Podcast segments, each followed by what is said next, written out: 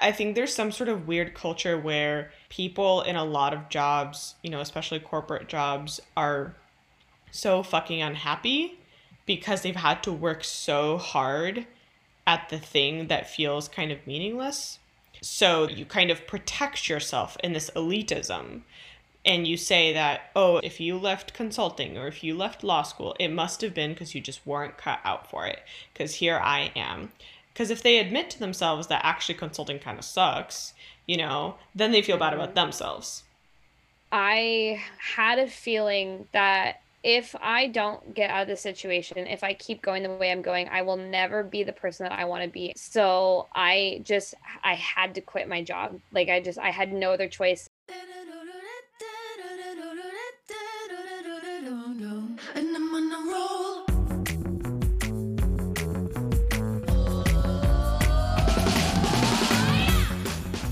Welcome to Work Schism. I'm Anya. And I'm her quarantine roommate, Sally. This is a podcast about our relationship with work, why we do it, how to do it better, and why it drives us crazy.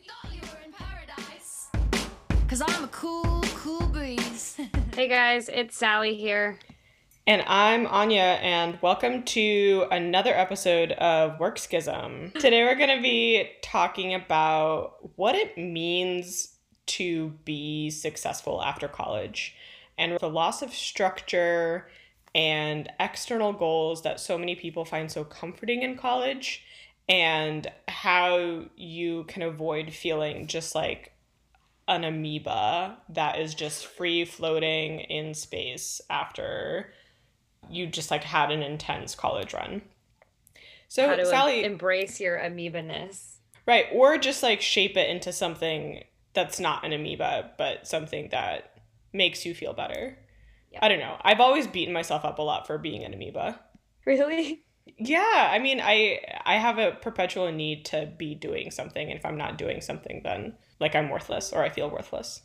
I mean, I think that's something I also understand. So, Sally, why don't you just tell the listeners about like a little bit about your college experience and how you approached being in college versus approaching work afterwards. We were talking about this a little bit before starting recording.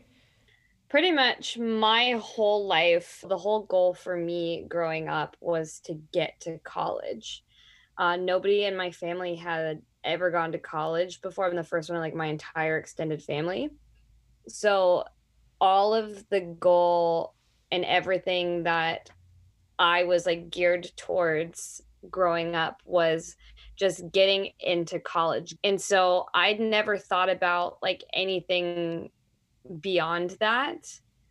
Um, and pretty much if if what I was doing didn't have some kind of function to get me into college, it didn't really have a place in my life. I was definitely so, the same way. Really? Yeah. Oh yeah. So basically, I all I did growing up was like extracurriculars, made sure I was doing really well in school, and I think combined with I have the same like doer mentality of like I have to be doing something, and I and I've always been that way since I was a kid. Um, if it didn't serve the purpose of like getting me into college, then then it didn't really have a place in my life. I didn't feel like I had learned how to have hobbies or interests or just really anything besides like productive work getting into school.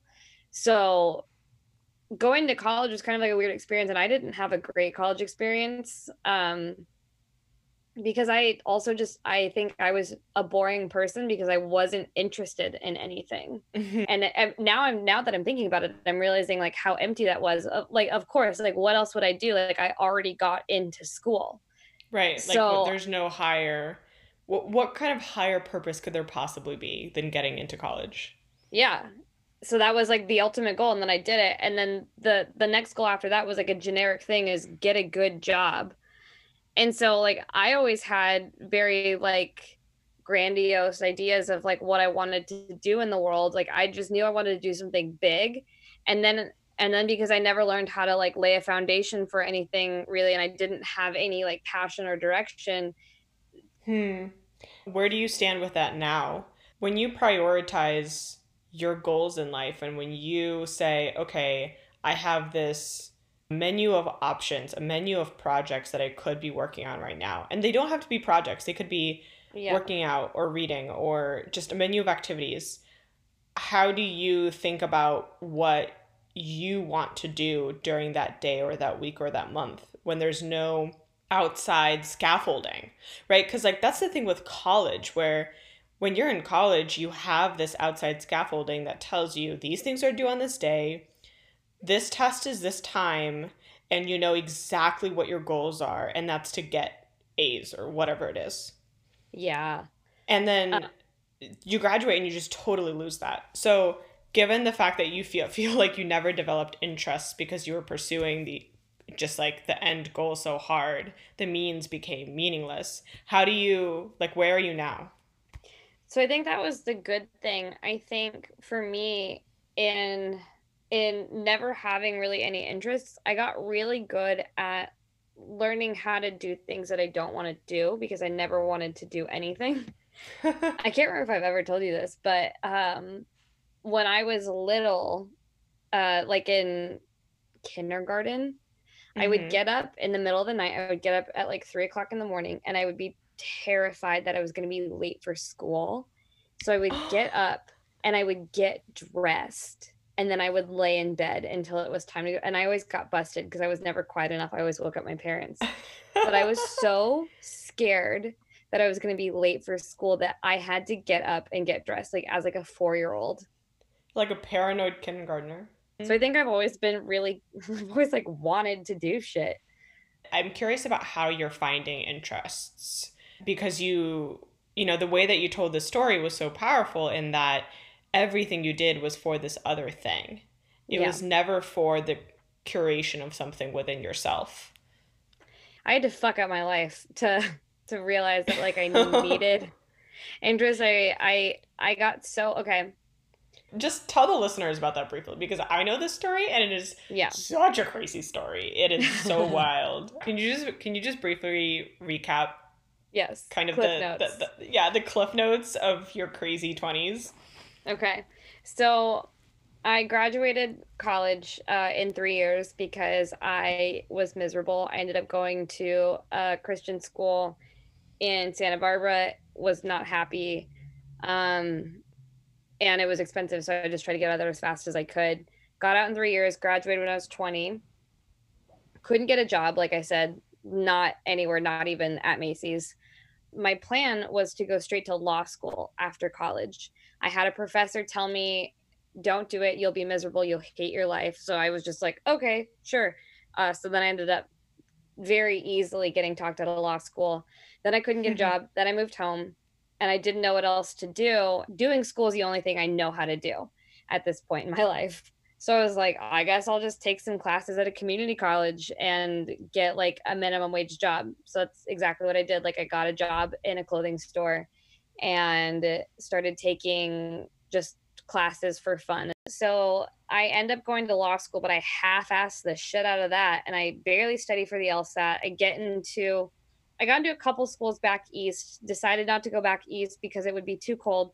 So I'm like, I should stay in California. So I go to the only school I applied to in California that no longer exists.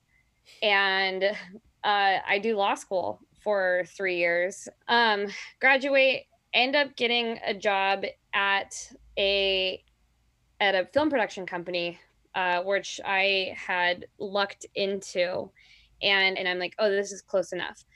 It's a tiny company but in a couple years like i end up running the business and legal department and i'm miserable at this point. Like i've done everything i'm supposed to do.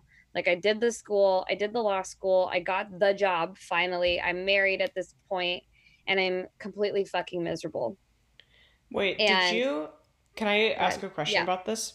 So, did you feel like at that point you were looking for the job at the law firm because you felt like you needed that one well paying, you know, safe job after college that you could write home about and your parents will not think that you're crazy for doing it. Like was that the thing that you were pursuing? Was it still some default notion of what it means to look successful? Yeah, yeah, and I know that that was for me, that was my parents' definition of success. They, you know, and all, growing up, all I heard was go to school, get a good job, you know, make a lot of money because then you won't have to worry about anything. And I think because my parent, like, money is such like a, a source of stress for them and like was for a long time that they had it in their head that they didn't want me to suffer they didn't want me to be unhappy. They didn't want me to have to worry. So like yeah. I correlated, you know, going to school and getting the good job with happiness. And so then I got all those things and I wasn't happy. I see. Yeah. So what what changed? What broke? I you know what? I still I think I I think it was getting sick, like in law school. There are the dogs. Hi, dogs. Hello. I think it was getting sick. I was so stressed out in law school. I, w- I started getting panic attacks and like migraines because it's a lot of pressure. Mm-hmm. I, I mean, I didn't know how to listen to myself and be like, okay, there's probably something going on. You know, then I just got mad at my body for like betraying me at this point. Um, but then that got me into more of like thinking about like health and wellness and so i went to a bunch of doctors like nobody could figure out what was wrong with me. So i just was like okay i have to do something and so i just started i changed my diet completely started eating like super clean started going to yoga and then eventually it led me to do my yoga teacher training and that was the first time and stupidly i did my yoga teacher training while i was studying for the bar. And i think subconsciously there's like a part of me that my like that already knew you don't want to do this. And yeah. it's not that i don't genuinely love the law. It was just i think i knew i didn't want to do it. And so it's it was like, like me a... and um, applying to grad school last episode that I was talking about about how like if I really wanted to go to grad school, I would not have applied in the way that I applied. Yeah. And I feel like if mhm. you actually wanted to be a lawyer, you would not have taken the bar in the way that you took the bar. Nope, sure Cuz it was pretty insane. Like I I say this with love, but it was no. yeah, it was not smart. yeah, no. Was, if no. your goal is to pass the bar, but it yeah. seems like that was not your goal. That's not my goal. I mean, on paper it was my goal Right. Clearly, my subconscious was like, you don't want this. So everything around me and the way that I'm handling things is screaming, like, you don't want this, but I don't have the wherewithal to realize that yet. Like I said, I got married. Uh, I never fully dedicated myself to studying for the bar, so I ended up taking it four times. Uh, got like two points away from passing once. Actually, this is crazy. I just found out that they lowered the pass rate in the for the California State Bar mm-hmm. um, by like 50 points. Oh uh, my god. And they considered retroactively changing the pass rate to 1390 from a 1440 to July 2015, which means that if they had actually retroactively enacted that, that I would have my bar card right now. But they decided not to retroactively enact that. Holy crap. Yeah. I just you would have had week. you would have been bar certified or whatever whatever yeah, it's called. I would like you could have right practiced yeah. law. Yeah. So yeah, that just happened like a couple months ago. So I was like, whew, that was a weird thing because that's always something that sits like that failure sits with me still. And that's one that mm, I the failure to hard, pass the bar. Yeah, that's a that's one that's hard for me to let go of because I think it's so embedded in that's into me feeling smart. But that's a story we can mm. we can dive into that another time. When I started doing my teacher training, I started writing. Uh, we read this book called The Artist's Way and the woman Julia Cameron encourages you to write morning pages, which is just every morning you journal three pages without stopping. It's just completely unconscious. Like if you don't know what to write, you just literally write like I don't know, I don't know, I don't know, I don't know over and over again, or like this is stupid, I hate this. Mm-hmm. Just so you're it's you, you it's nonstop writing. So it got me into writing.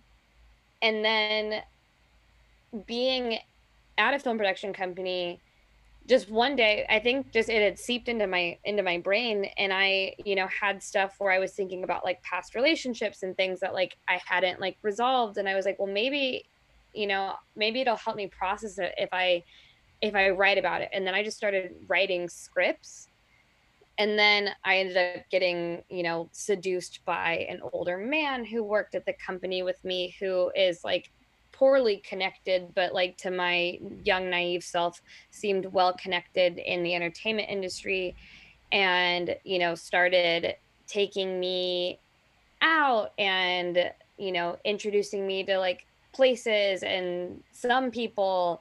And so I, without consciously thinking about this, started feeling like this is my way in because I I don't even think I realized how much I was like, oh, I want to write, I want to create stuff. Uh, can I just ask a question yeah. about the man? At yeah. the time, were you like, this is sexual harassment? No. Or were you like, oh my gosh, I really want to be in this world, and this is a person who can get me into this world? I think it was like multifaceted i think because one i was like oh i'm getting this attention from this person so maybe that means that like i have something of value. And then two was like this is my way into this world that i want to be in. And, now had, looking back on it how do you mm-hmm. feel?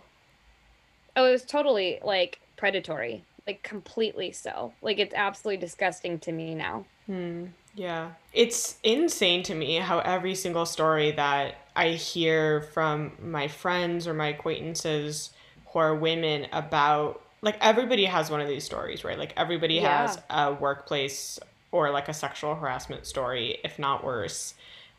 Like the majority of people that I've talked to have been like, yeah, like I did not like I just interpreted it completely differently in the moment than I interpret it a year later, two years later, five years later. It just hits yeah. you completely differently in the moment.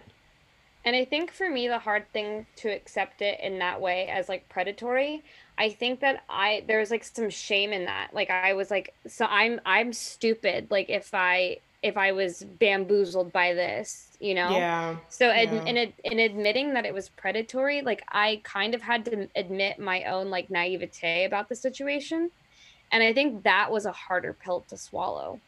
Mm. Yeah. I've had the same experience where um, I just feel like like I like looking back on some of my experiences that I've had which have thankfully been like pretty far and few in between but mm-hmm. I always look back and I'm like Anya you're so dumb like how yeah. how could you be so naive and so stupid and so whatever you know like I always feel so small yeah. Looking back on myself. Like, and that's what makes those things harder to realize. I think there's like that that level of shame that makes you not want to go back and look at it because then you feel like it's not even like a oh it was my fault thing. It's like oh I feel stupid for allowing myself to like be put in this situation. Like I should have known better. Yeah, absolutely. Absolutely. So that was a detour. Back. That yeah. was a detour, but an important detour because I was married at the time and and the stakes of the situation were that I ended up doing like a lot of drugs and just just really fucking up. Um I was in a bad position at work now because like it's a workplace thing and like when that started going sour and he was an alcoholic. Oh my and God. And yeah, like it, like to the point where it was like he would get drunk and completely like turn into a different person. He was a shitty person to begin with, but like he would like there would be like a flipped switch, like to the, he would drink to a certain point, and then it was like he was like not even like there. He was worse somehow. Um, but anyways, my my husband found out that I had been having an affair and I couldn't stop. I couldn't stop doing it because then it's now like this affair is so tied up into this world that like I think I'm getting into and I'm I'm not really but it seems like it, you know, I'm going to the right places, but I'm still on the outside, you know, like I'm like I'm looking into the glass, but I'm still on the outside. Yeah. But because I'd never been that close and I was like, this is it. So I couldn't stop. I couldn't stop doing it. And eventually got to the point where it was just so bad and I was so unhealthy that something like finally like the part of my gut that I'd been ignoring that knew better was like you're gonna die or like you're never gonna get what you want. Like i think i had to get so far down that path to where it was literally like do or die. And at a certain point it wasn't a choice. Like it didn't feel like a choice to to get out of that situation it was like a necessity. I had a feeling that if i don't get out of the situation if i keep going the way i'm going i will never be the person that i want to be and i might die. So i just i had to quit my job. Like i just i had no other choice and home wasn't a safe place because things were god awful at home. Now at work i'm getting harassed because like i've broken things off with the guy at this point and he's like drunk at like at nine o'clock in the morning you know harassing me at work. So like i have nowhere safe to go at this point. Mm-hmm. and so like the only thing i can do is leave. And for a long time like i felt so bad about myself because i feel like i didn't make that choice to do something different with my life. It had to get to the point where things were so bad that like finally my insides were screaming at me like do something different or like you might not make it out of this hmm. so that was really how i got out of that it was just everything awful but the only way I knew how to handle it was to keep writing. And mm. and I started going to therapy and I started going to therapy and I started writing a lot. And and so now this point like in my life like I have a taste of the thing that I want to do. I knew I wanted to perform, I knew I wanted to write mm. and knowing that I already did the thing that I said I wanted to do and I didn't want to do it I at least had some wherewithal to say, like, okay, don't just jump into another professional permanent job. And so I completely stepped back um, and ended up working in a coffee shop. And I mean, and because it was because the first time I ever got a taste of it was there, and it was through that experience and, and really through that fucking tool of a dude. Mm-hmm. Um, that to me, it was so scary to leave that. That was the thing that was really scary to leave was because I was like, if I felt like I, because I was so close to what I wanted, that I felt like giving that up would mean giving up the thing that I want because that was the only way I'd ever really experienced it before. I see. So you equated the horrible guy with your yes. shot at doing something creative. Yes. At writing, yes. at Hollywood, Acting, at scripts. Yeah. Mm-hmm. Yeah. Oof. So, yeah. So That's I. so hard. Yeah. That's so rough. And so that's why, like, me finally leaving was, like, truly the the hardest thing I had to do because I had to walk away from the thing I thought was my shot in the first place. That's how bad things had to get was that I I was I got a taste of the thing that I wanted. I felt like I was as close as I was ever going to be. But because things had gotten so bad, then I I finally had to walk away from my shot. That's so brutal. Yeah. That's yeah. So brutal. Yeah, it was it was it was rough and i mean and that just gives you an idea of like also how bad things were is that that's what i was walking away from i was walking away from what i was experiencing for the first time like the thing that i truly truly wanted in this world so i had to walk away from that give it all up i left la moved to the bay area I just got a job in a coffee shop making minimum wage um, in downtown San Francisco. And I started taking classes at the community college. And this time I started taking writing classes. It's like my my go-to after college was more school for like structure and to keep learning because that's what the fuck I keep doing apparently. I know how to do school. Like that's the only thing I was ever primed to do and what I learned how to do. So then I finally started taking um, acting classes. I took an acting class at Berkeley Rep. I still felt like I couldn't admit what I wanted to do. And then I had this whole like I was in hiding also like I couldn't tell anybody that I wanted to do these things because I also didn't pass the fucking bar. So then in my head I'm starting to think that everybody is going to think that I'm a failure. I failed at being a lawyer, so now I'm just going to fuck around and start writing and start acting. Right. So then that was too scary to like jump in all the way because I have all of these preconceived ideas of how other people are going to perceive me and judge me for what I'm doing. Yeah, you don't want other pe- people to perceive that writing for you is a consolation prize because you like somehow failed at being a lawyer. Yeah, exactly. So You know, go ahead. sorry, th- that reminds me uh, of this thought that I had recently, which is that when you like our society, I guess, doesn't let people change goals or change direction very easily. hmm like we have this built-in mechanism where um, you know and it's better in america than it is in other countries like germany but we have this funnel where so many things that are seen as prestigious require you know step one step two step three step four and whether that's pre-med med residency whatever or on a larger scale it's graduate college get a job find a spouse, have kids, get a mortgage.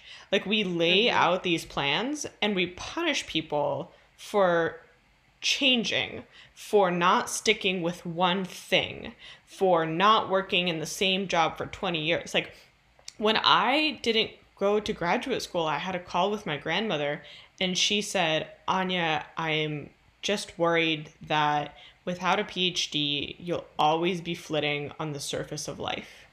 Oh my god. You'll never be going deep. You'll always just be like forever change, like forever the associate, forever the newcomer. And I'm like, okay, like first of all, I, you know, being raised in that household, like I understand why she's saying that. But on the other hand, I'm 3 years out of college. Like 3. And Yeah. all 3 of those years I have worked in economics research. Yeah. you know, so it's not like I'm, you know, like one year I'm a surfboard shaper, another year I'm in economics research, and the third year I'm trying my hand at opera or whatever it is. Yeah. yeah. Um, But yeah, I guess my overall point is that careers are jungle gyms, they're not ladders.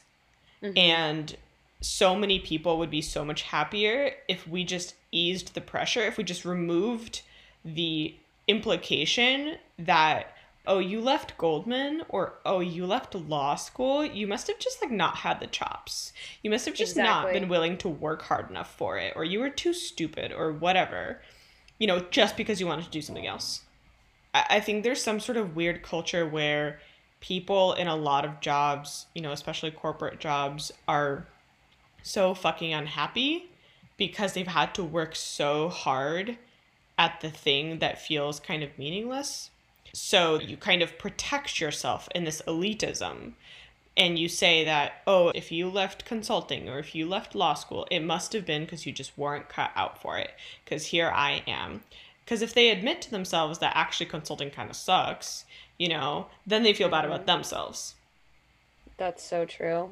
And I mean, like everybody's going to make judgments based on like the place that they're in. And if somebody's like unhappy, it's easier or somebody's scared. And that was the thing like my experience is that my parents were afraid for me. They didn't want me to like be broke for the rest of my life. So they just wanted to make sure that like I was okay and me not doing the thing that they thought was going to make me a lot of money would mean that like I'm probably not going to be okay now. And then so valid. Like that's a Yeah. totally reasonable, you know, point of view yeah, given But a then, like- particular kind of background. yeah. And I mean and and then what I think what I had to realize for myself was that like I'm not going to be okay if I'm not happy.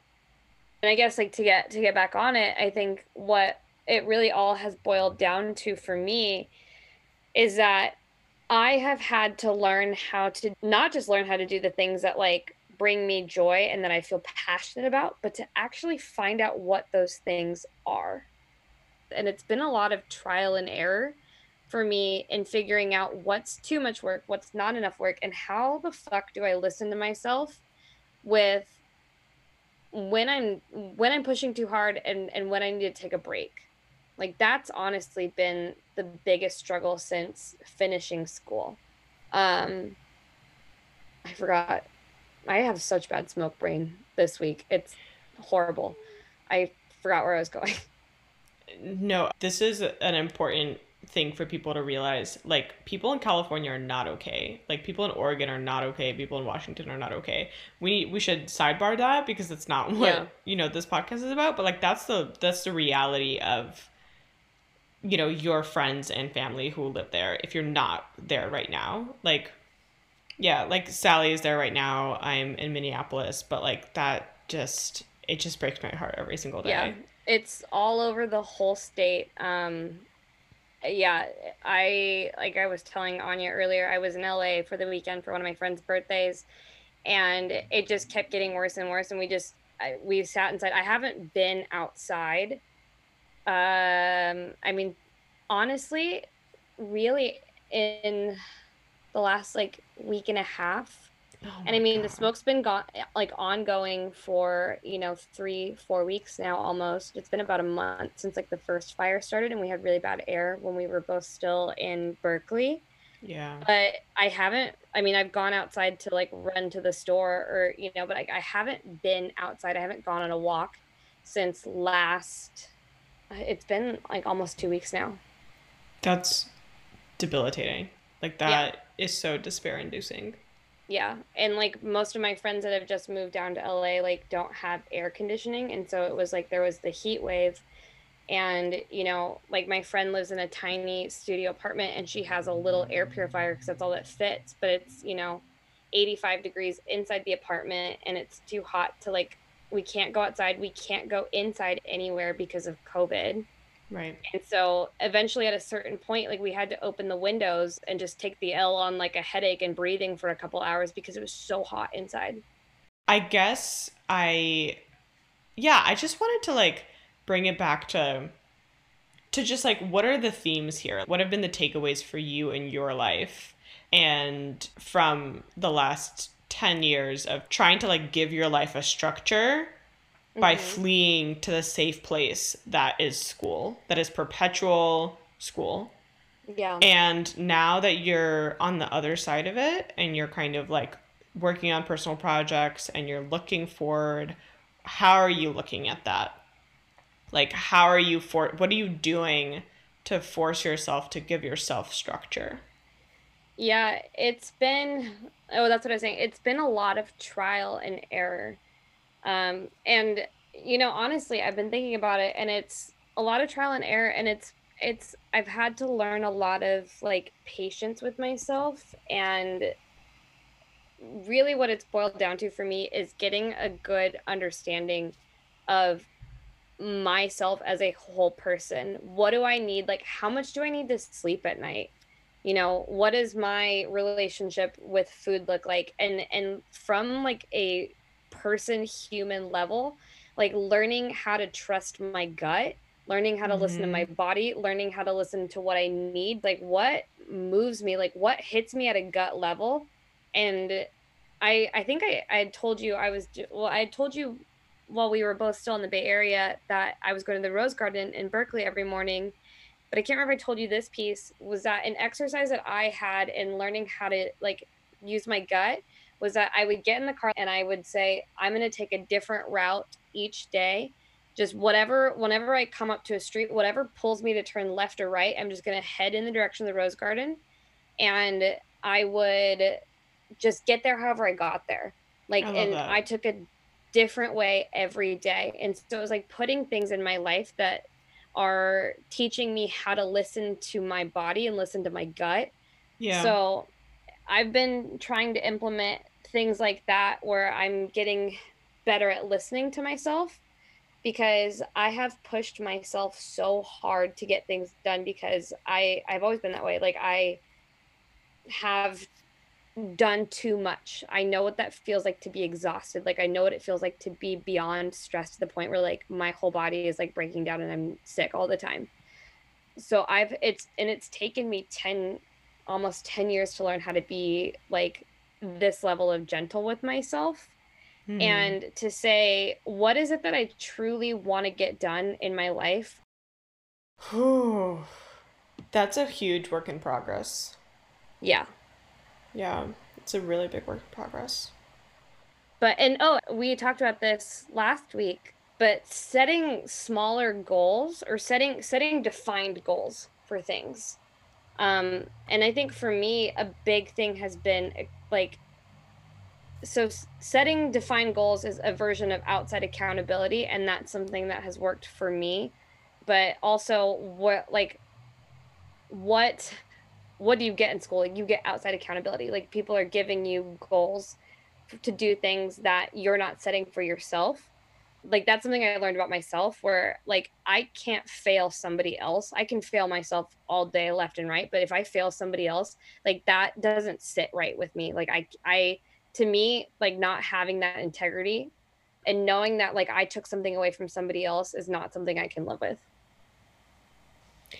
We've had this conversation before when we were living together. Mm-hmm. We had a conversation about integrity. And this is definitely a, a takeaway that I have maybe not so much related to this particular episode. What you taught me was that if I don't have personal integrity, it's going to be very hard for me to have external integrity. Yeah. And there was a time in late spring, like not the beginning of COVID, but kind of like late spring, early summer, like mid COVID, you know, um, where I just would say that I would do something editing this thing or writing this thing, just things that people, other people didn't pay me for, and nobody cared if they got done except for me. Mm-hmm. And I would say, like, Anya, today you're gonna do it. And mm-hmm. every day I didn't do it. And every single day that I didn't do it, it felt like I was losing a little bit of faith in myself. Mm-hmm. A little bit of that confidence that I'm the kind of person who gets things done. Mm-hmm. And mm-hmm. that was really damaging for me because when I let things slide internally, I started letting things slide at work. I would never just straight up not do something, but I would often just like kind of put it off and, you know, just like look at it from a distance and just be really wishy washy about it rather than yeah. regimented, rather than accountable. I think that's why podcasting and writing my newsletter, like why those things really help me because I imagine an audience. Like this mm-hmm. is the accountability comes from the fact that there is an audience sitting there listening to me or reading my writing. Mm. And so they're holding me accountable. And so that really helps me. Yeah. It's interesting. I'm curious to know what it is about having an audience that creates that outside accountability for you.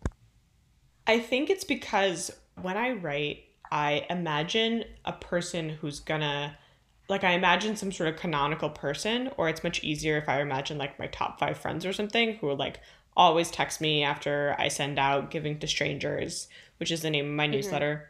And they always text me with feedback. And so I think that what I latch onto is like that moment. Like that mm. moment when I send it out and the next morning I wake up and I have, you know, an email and, you know, two messages or something mm-hmm. with response. And so I just inhabit the minds of those other people. And mm-hmm. because I do that, it's much easier for me. It's it, like I just get out of my own head. And then all of a sudden, the product needs to meet the standard of another person looking at it. And that pushes me to make the product better. Hmm. I want to know quickly how you came to figure that out um, and what you had to do, like briefly, to get there. Hmm. I think I figured it out through a long period of not having had it. Mm-hmm. And then when I started my newsletter just last month, I started my newsletter and I got into this zone where mm-hmm. I was writing, imagining my hypothetical audience And for the first time in months, I felt like I fell into something. Like I just sat there and I sat there for five, six hours at a time, and I would deeply think about my writing and the problem. And that was the kind of concentration and focus that I had been missing this whole time. And which was just driving me up the wall. And so I was wondering, like, okay, this is a huge difference. And I just like noticed it by contrast. And ever since then, every single time that I've sat down to write, and I've been like, oh, this is boring. Like, I don't want to write about this. Uh-huh. As soon as I force myself to imagine that hypothetical audience, I'm like, okay, gotta snap into shape, you know, gotta, yeah. gotta make this better. So it's combined because it is stuff that you care about in the first place. Otherwise, you wouldn't be doing right. it. You wouldn't be writing about it.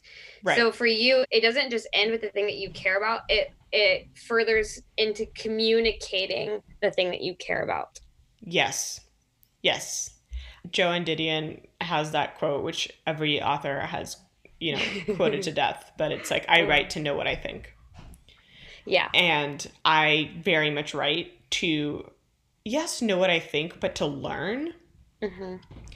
And I think I, ju- I, I just had to figure that out for myself because when I was in college, I, I had the external deadline. And so I always thought, like, oh, well, you know, I'm, I, I thought it was the external deadline. Mm-hmm. I thought it mm-hmm. was that that was making me productive on, you know, essays and P sets, P sets and things like that. Yeah but it was actually just imagining the fact that there was somebody that was going to be reading this essay or somebody that was going to be grading my PSET that was pushing me to make it better. It's interesting, and I know we have to wrap up on, on time, but I think maybe we can dive into like this idea of like approval because it seems like for yeah. you and for me, because that's where it stems from. Yeah. And help me yeah. learn and help me grow. Because it kind of seems like for you and for me, it's the same thing of like, finding a thing that you want to do in the first place and then finding this external push and for you that's like having an audience that's going to provide feedback now that it's not professors and for me it's making sure that like i'm maintaining my relationships with my with people in my life yeah i have totally abandoned things because i thought mm-hmm. i wouldn't get approval from from them like from other people about them I've oh, definitely let myself down on stuff because I was like, oh, like people won't like this, or like I won't be patted on the back for it, or whatever. I've totally done that. So let's have another episode where we talk about that. We have a lot um, planned. Yes, we for do. the future for you guys. Yeah. Um, cool. Well, I feel like takeaways from this episode. I think that for me, the takeaways are one, it's like time in really just knowing that it's a process. I, I hate saying that because it sounds cliche, but knowing that I've had to do a lot of trial and error and figuring out what works for me. Mm-hmm. You just got to spend the time doing it um, yeah. and paying attention to to my gut, finding ways to train that, like my driving thing that I do, um, and and really just I write every day. Um, I journal every day. So it's like constantly just chipping away because that's also a process. Like it's a learning process. So it's like I have to do it every day and I have to be vigilant about it. And just constantly, constantly, constantly adjusting and then finding the accountability. Yeah. I think that if you're struggling after college with feeling stuck in a job that you don't want to be doing or finding the motivation to pursue personal projects, it takes a while. Like it's a transition period, and I'm not out of that transition period right now. And I think you just have to be really brutally honest with yourself about what, like, don't pretend, don't waste your time like wishing, like wishful thinking that like oh maybe today is the day that I will start that thing. Like no, like set up the structures for yourself and experiment like Sally said to figure out what is going to work for you to do that project. Okay, um thank you, thank you for listening. This was episode two of Work Schism. Sally and I have a ton of exciting stuff coming up. We'll be setting up social media and sharing on social media so that you can follow us and like keep track of episodes. We'll be talking about approval and getting approval from others. We'll be talking about mentors, like having the courage to live the kind of life that you want. Probably be talking about body image because that's something that both me and her think about a lot. So Mm-hmm. thanks for listening. Yay. That's it. Okay. Bye, everyone. Bye.